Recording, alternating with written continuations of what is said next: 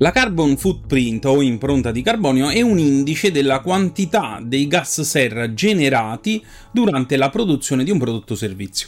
Perché è importante conoscerla? Perché ci rende più consapevoli delle dinamiche che avvengono nella nostra società. In pratica viene utilizzata come metodo di giudizio della sostenibilità ambientale di prodotti o servizi. Più è elevata, meno un determinato prodotto o servizio sarà amico dell'ambiente, amico tra virgolette ovviamente. Per calcolarla occorre tener conto di tutto il ciclo di vita di un prodotto, quindi approvvigionamento, trasformazione, produzione, trasporto, utilizzo e smaltimento. Vediamolo insieme, però prima di approfondire metti mi piace a questo video per sostenere il canale. It's az, uz, oz. Innanzitutto occorre conoscere la quantità di gas serra prodotti da una determinata attività e la durata nel tempo di tale attività. Per calcolare la carbon footprint occorre moltiplicare la quantità ga- dei gas serra prodotte Ehm, da quella specifica attività per il tempo in cui quell'attività viene esercitata. Nel caso specifico dei trasporti invece si parla de- di considerare la distanza percorsa per poi calcolare i gas serra generati. Um, anche per le nostre attività quotidiane è possibile calcolare l'impronta di carbonio.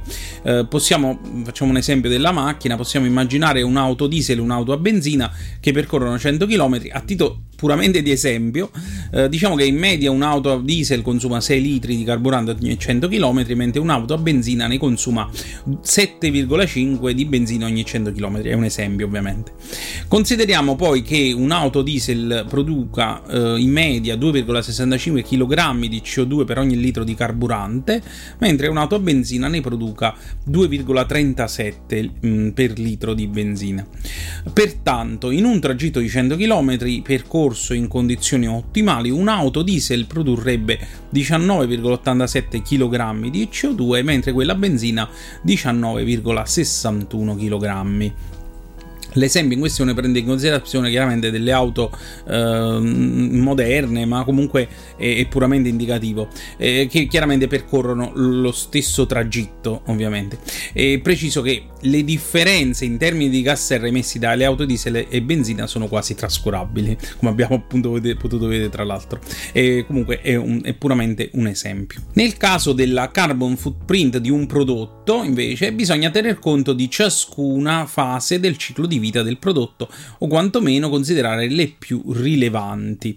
Le due specifiche tecniche più utilizzate per il calcolo dell'impronta di carbonio in questi casi sono la PAS 2050 e la norma ISO 14.067. Con queste due metodologie si calcola la carbon footprint di un prodotto eh, che è intesa come somma delle emissioni e delle rimozioni complessive del sistema che produce un bene. It's az, uz, oz. Concludiamo questa rapida carrellata dicendo che l'impronta di carbonio è importante perché costituisce il 50% dell'impronta ecologica, che approfondiremo a parte in un altro video. Tutto ciò è importante conoscerlo in modo da non essere dei soli spettatori delle nuove tendenze, ma ci dà la possibilità di poter partecipare esprimendo un nostro parere. Per ulteriori informazioni visita il nostro sito web. Arrivederci.